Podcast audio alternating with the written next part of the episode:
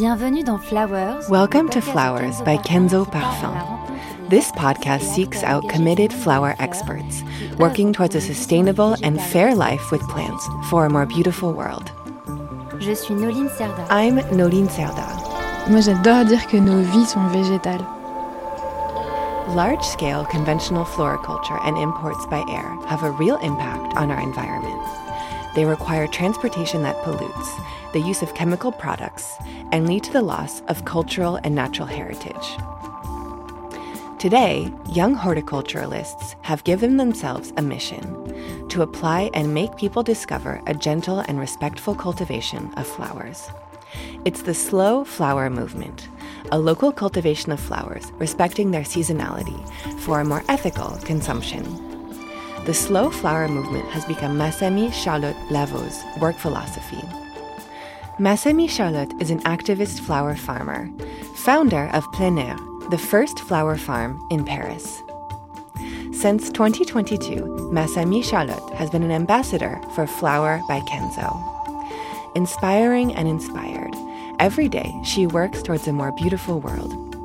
Fundamental values shared by Kenzo Parfum. With this in mind, I have accompanied her to meet people who work, each in their own way, for a living flower and who inspire her in her daily work. For the first episode of this series, recorded at the beginning of winter, a time when the living need to rest, I am taking you to Masami's farm, a place she has named Plein Air, to understand the connection she keeps with everything that lives on her farm.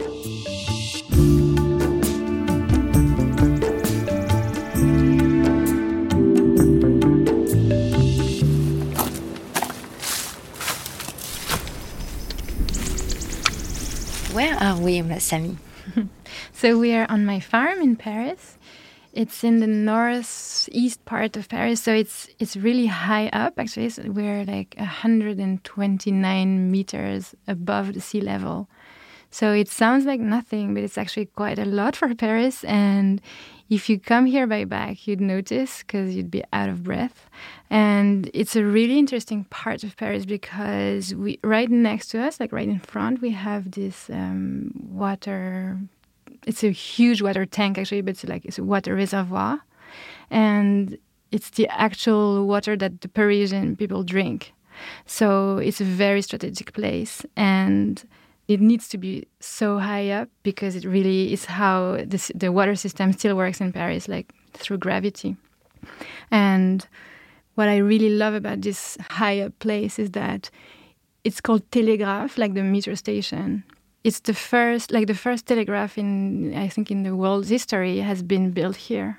So it's a place from which a lot of very early messages have been sent, and I think it's a very poetic thing to uh, know. And also, um, so you've had to cross a cemetery to come here. It used to scare me a lot, like when I realized that I had to uh, go through that cemetery every day to go to work. I was like, wow, this is so super sad actually. Like, I don't want to do that every day. And then I realized it's actually super joyful because in our society like and right now in our at our times like death is being hidden. It's being hidden behind the doors of hospitals behind the doors of uh, elderly homes. But death you know is i mean it's really a part of life. And growing flowers right next to a cemetery i think is amazing because it's growing life right next to one of the big steps of life which is death. So um, the farm is quite small. It's only 1,200 square meters. So it's really small in terms of like farming surface. It's super small, but for one single grower, it's more than enough. Um, and I work here mainly alone. So I'm really proud and happy to be here. I always say it's the best office in Paris.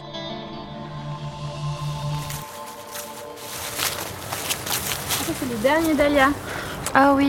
Est tout euh. Mais c'est le dernier dahlia et c'est un café au lait. C'est son nom. Bien souvent, on a la sensation que, par exemple, le métier de floricultrice ou d'agriculteur en général, c'est d'être vraiment hyper proche de la nature, d'être euh, dans une sorte de naturalité complète. Mais c'est loin d'être le cas. Et d'ailleurs, dans le mot même agriculture, c'est dedans, quoi. Il y a culture et on est loin, loin, loin d'être dans des milieux euh, intouchés, quoi. You know, I'm here, I've been here for five years now, and I've been growing thousands of flowers. You know, people always say, well, you're working alone, it must be so, it's a bit sad. And, and I'm always answering, it's not sad. I'm surrounded by flowers. Around me and around us right now, we have around like 20,000 or even 30,000 plants I've planted myself, and probably about a million of like wild, spontaneous flower uh, plants. So we're surrounded we're not alone here. And that's only the plant part of the fungi and all the insects and all the bacteria and all the animals. So we're really surrounded. And it's amazing to feel that in the city.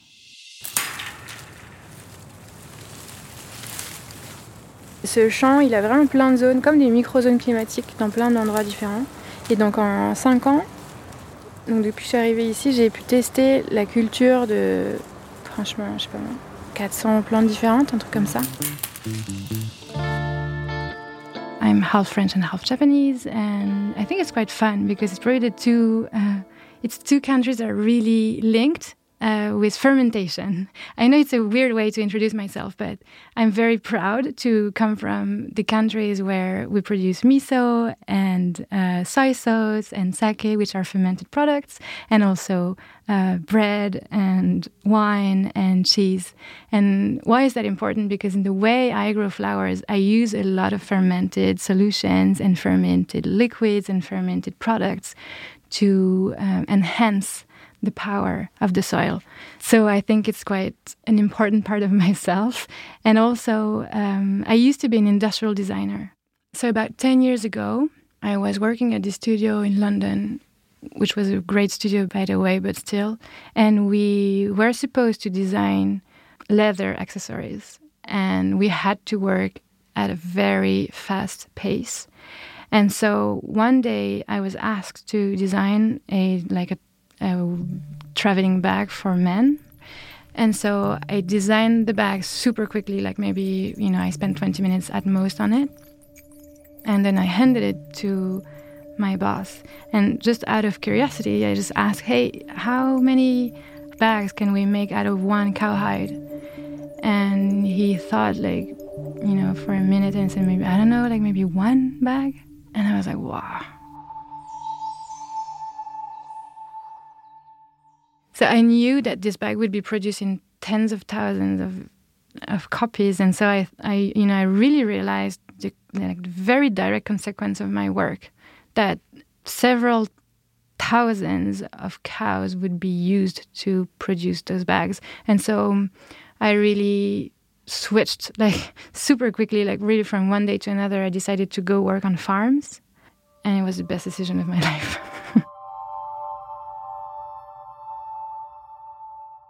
Where did you go? So on a whim, really, like from really one day from another, I quit all my jobs because I had three jobs in three different studios, and I left and flew to Morocco. I worked there on a biodynamic farm, amazing farm, super nice, and I ended the season in Wales. I mean, on the Welsh border in the UK, on another biodynamic farm, also amazing.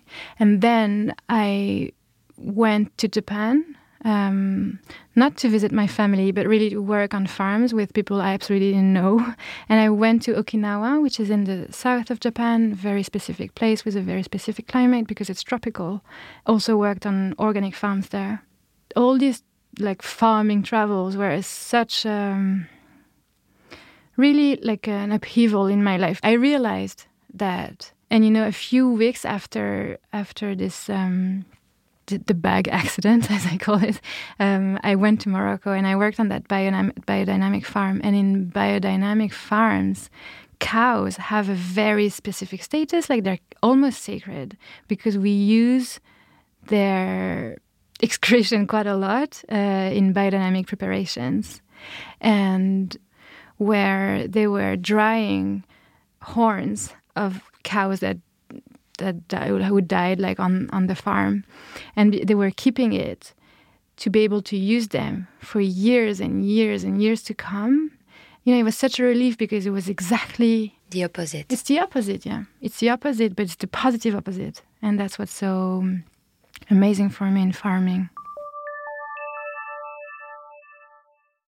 Why did you choose to, to work in, in plant world? Plants for me, they're like the queens of the world. Like it's it's um, we don't really realize it, but maybe the the table you are having breakfast on, you know, maybe it's wood, and maybe the clothes you're wearing right now, maybe it's cotton or or linen or um, and even if it's uh, wool, you know, it comes from sheep who've been feeding on plants. And even if you eat a lot of meat, it's still animals that have been feeding on plants. So, however we look at it, like a lot of our material culture comes from plants. And even if it's plastic or um, or oil, you know, it still is organic matter and plant matter that's been decaying and fossilizing, uh, you know, with the pressure of of the earth, you know. So it's it's still some kind of vegetable life. So I I really love this idea of being in touch with what counts the most for us, you know. Even the air that we breathe, it's it's you know it's a fart from a plant because it's really the byproduct of uh, photosynthesis. It's uh, and a little bit of water and a little bit of sun energy, and they transform that into food, into their own food and they're the only beings on the planet who can do that, who have the ability to do that, and it's a miracle. Um, it's really as if I would be able to produce inside my own body potatoes and pasta and bread just by breathing air and absorbing water through my skin. So it's it's really a miracle, and we don't pay enough attention to that miracle. And working every day with those miracle beings is I mean, sounds really, really like naive, but it's really a blessing. And these past two years, we've heard a lot about essential activities and what's essential or not. And plants are essential, and working with plants, I think, is very, very essential. And there's an emergency to reconnect with that, like as soon as we can. So that's why I work with plants. J'essaie quand même de cultiver un rapport euh, pas trop bulldozer quoi, avec euh, ce champ. Mais c'est très difficile d'être agriculteur et de pas trop intervenir. Parce qu'il y a un vrai équilibre à, tenir entre euh, l'économie, enfin moi je dois vivre de ce travail-là, et la vie des autres êtres en fait. Mais bon, c'est, je pense que c'est la question de l'humanité. And how do you work in order to respect the, the plants and the environment? You know, like 90% of the flowers, of cut flowers that we find in shops, at least here in France, they're imported from Ecuador, from from Kenya, from Ethiopia, from Israel. So, um, and importing stuff per se is not bad, but it's just like you know, it's, I mean, flowers are highly fresh produce, so you have to keep it fresh. So you transport it by cargo plane, like refrigerated cargo planes, and then refrigerated uh, trucks. And there's this whole cold chain that you need to maintain. So there's obviously a very large carbon footprint that is induced by transport, like by transportation of flowers. But we, like flowers, are really thirsty beings. You need a lot of of water to grow them, and so um, in Kenya, for example, just for rose growing. Uh, there's a whole lake, like the Lake Naivasha, that is being destroyed just to irrigate flowers.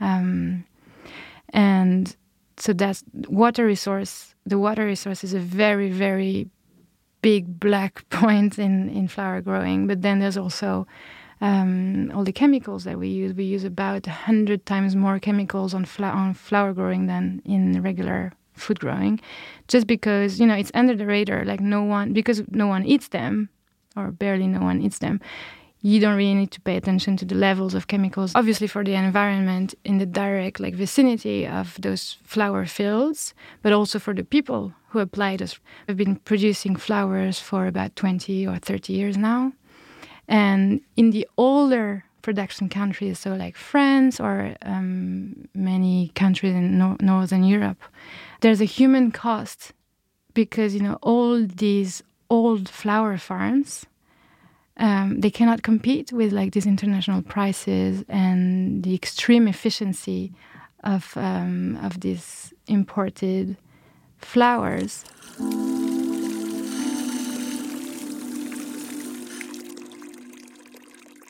I worked on a farm in Japan, in Okinawa, where I've learned to how to harness the power of microorganisms.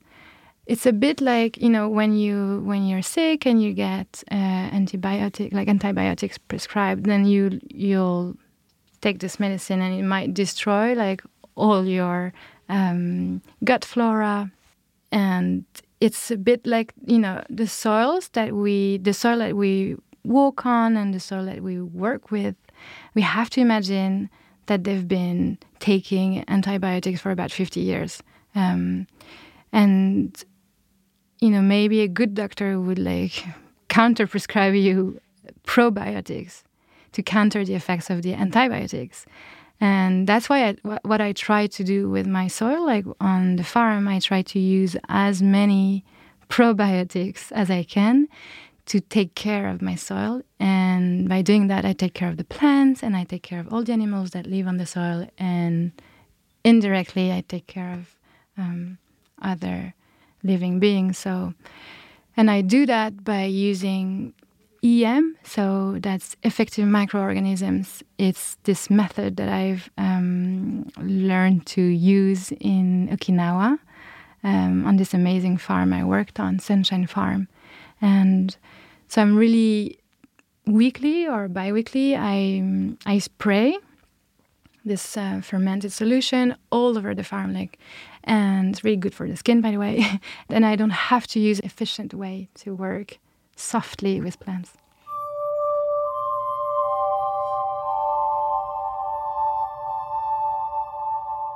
I do everything by hand. Um, I don't really brag about this because I can do that just because my farm is super small. On bigger farms, it's just not even an option. Like, you don't do it by hand just because you can't and because you don't want to. You don't want to exhaust yourself and you don't want to exhaust your team. Qui est très chouette, c'est qu'il y a Donc d'autres animaux qui m'apportent euh, des plantes. Il y a le vent qui m'apporte beaucoup de plantes aussi. Il y a plein de petites graines donc, qui sont affublées de petites ailettes pour pouvoir se déplacer avec le vent. Et il y a euh, plein de graines qui sont en dormance, donc c'est une très jolie idée. C'est euh, la dormance, c'est les graines qui se disent ok, en ce moment il n'y a pas les conditions idéales pour ma sortie. Donc je vais attendre qu'il y ait un peu plus d'eau, un peu plus de lumière, un peu plus de chaleur. Et ce jour-là, je, je, mettrai mes habits de lumière et je vais germer. Mais euh, il y a des graines qui peuvent rester en dormance pendant des décennies ou des centaines d'années, voire même des millénaires. Donc ici, sous nos pieds, il y a ce qu'on appelle un stock de graines en dormance, qui est probablement équivalent à des milliards, de dizaines de milliards de graines, qui, datent d'il y a hyper longtemps ou pas, et qui vont germer euh, au fur et à mesure du temps, le jour où elles ont trouvé leurs bonnes conditions. Et du coup, il y a plein de plantes spontanées donc, que je pourrais ne pas aimer, comme les, ce qu'on appelle les mauvaises herbes, mais aussi plein de plantes potagères notamment qui sortent de je sais pas où parce que j'ai jamais euh, semé de plantes potagères ici qui sortent parce que euh, tout d'un coup c'est la bonne année quoi. Enfin, moi je me sens jamais toute seule ici et je suis clairement pas du tout la seule agente. J'aime vraiment bien cette idée là.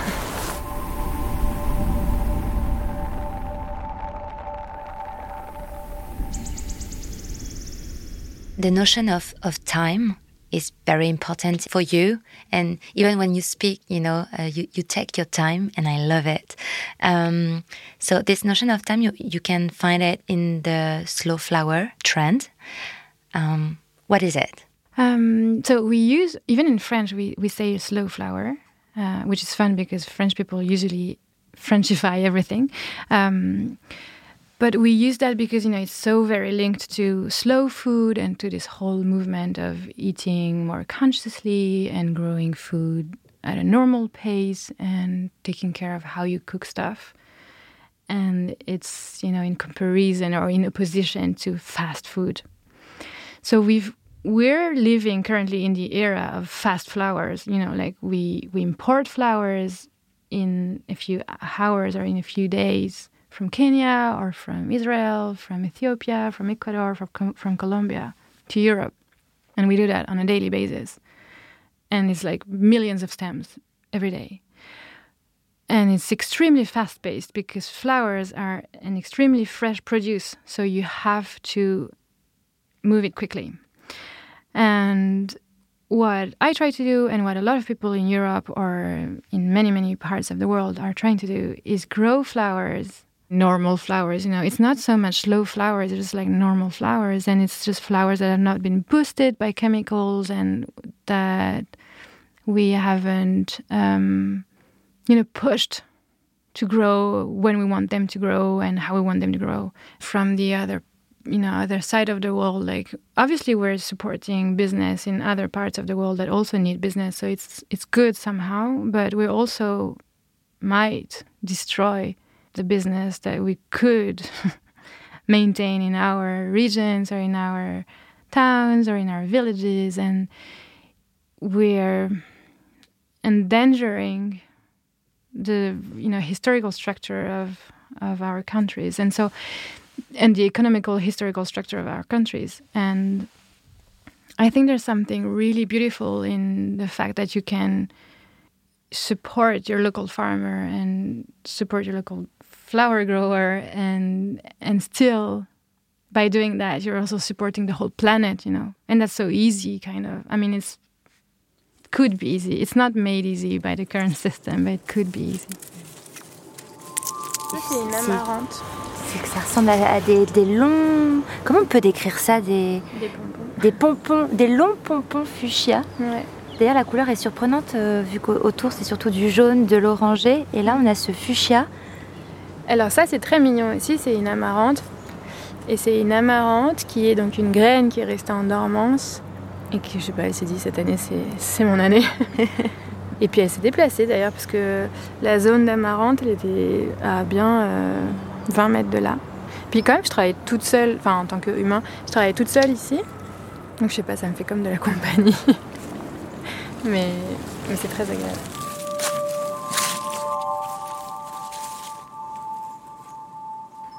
So you can actually find like hundreds of different flowers on my field, um, which is way too much. Like like usually um, flower traditional flower farms they grow at most maybe 10 different species which is enough you know. And i grow 250 of them which is a bit stupid because it's like having 250 kids. Uh, you don't want to do that. Like you know each um, each species has their own rhythm their own needs their own water needs their own you know everything is very specific um, so I have to cater to the specific needs of 250 different beings.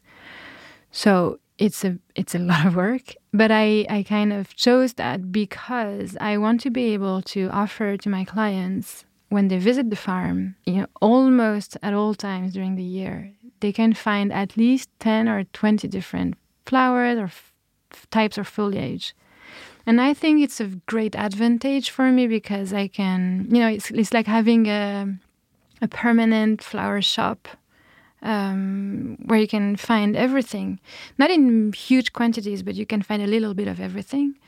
And when you're a local farmer, I think it's a great asset. Yeah, because you're really like the little local shop where you can find a little bit of everything. And I think it's a very nice idea. Tend to grow flowers that are very quick lived, like some flowers just cannot be transported like they would not survive it and because they just bloom for three days and then they're done.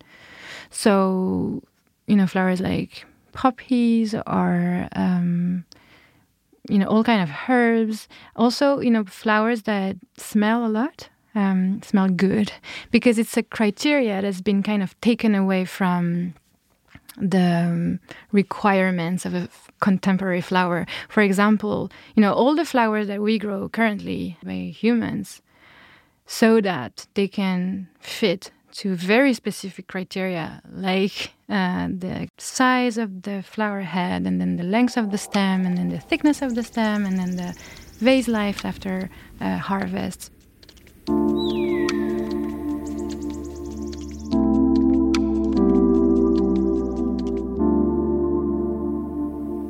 All those criteria have been the highest priority for um, plant engineering.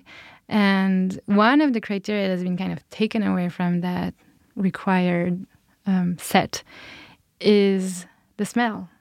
Through the decades of engineering, they've lost their perfume. And I think that's a pity. And very often, people who come to my farm and buy the flowers, you know, they smell the flowers and they're like, and they, they're very happy that they actually smell something, you know. Um, and many, many clients come to the farm and say, hey, this carnation, it really smells like a carnation. And it really reminds me of the garden of my grandmother or my grandfather. And it's such a strong memory for me. And it's such a big, big point for growing flowers. For example, I'm super fond of herbs. Like it's, um, it's a really cool addition to a bouquet when you can add mint or sage or um, catmint or um, agastache. All these herbs, they add like something very powerful in terms of smell to a bouquet. And so it's one of the things that I really focus on. Um, and yeah, finding perfume again in flowers, I think it's something very important for us, for us local farmers, um, because it's really one of our big advantages uh, compared to fast flowers.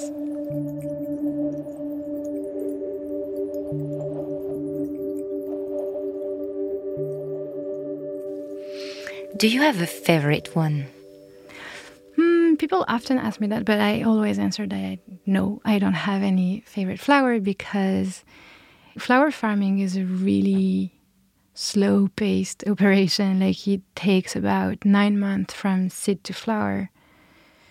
So some of the plants will flower within six months, and other, I'm still waiting for them. You know, it's been three years that I've planted them, and I'm still waiting for them. So on average you wait nine months and that's really it's like a pregnancy really you know uh, it's a plant human pregnancy and so you know every time i see the first flower of a species at the farm i'm super happy because it's like meeting an old friend that i haven't seen for a year so you know it's a it's a feast each time so i don't have any favorite friend.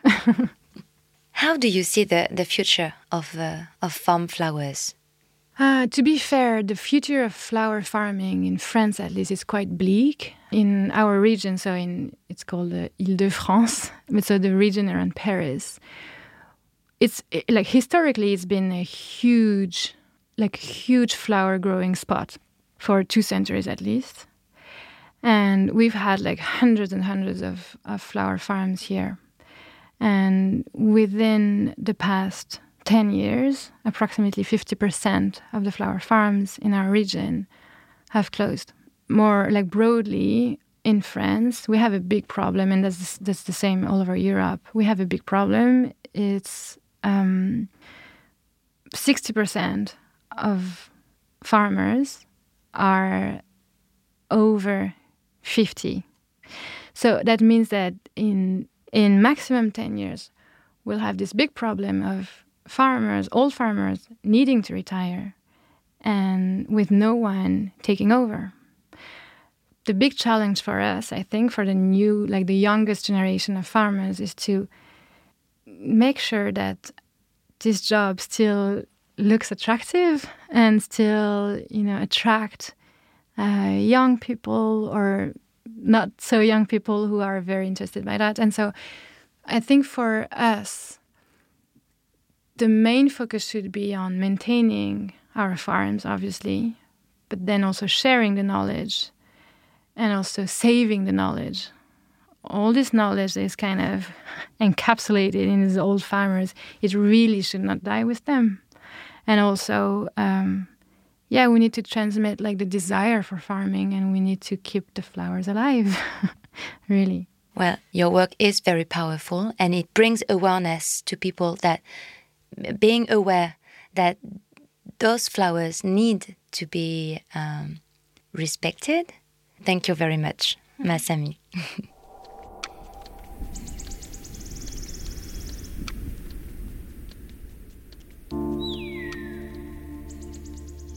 Thank you for listening to this episode of Flowers, the Kenzo Perfumes podcast.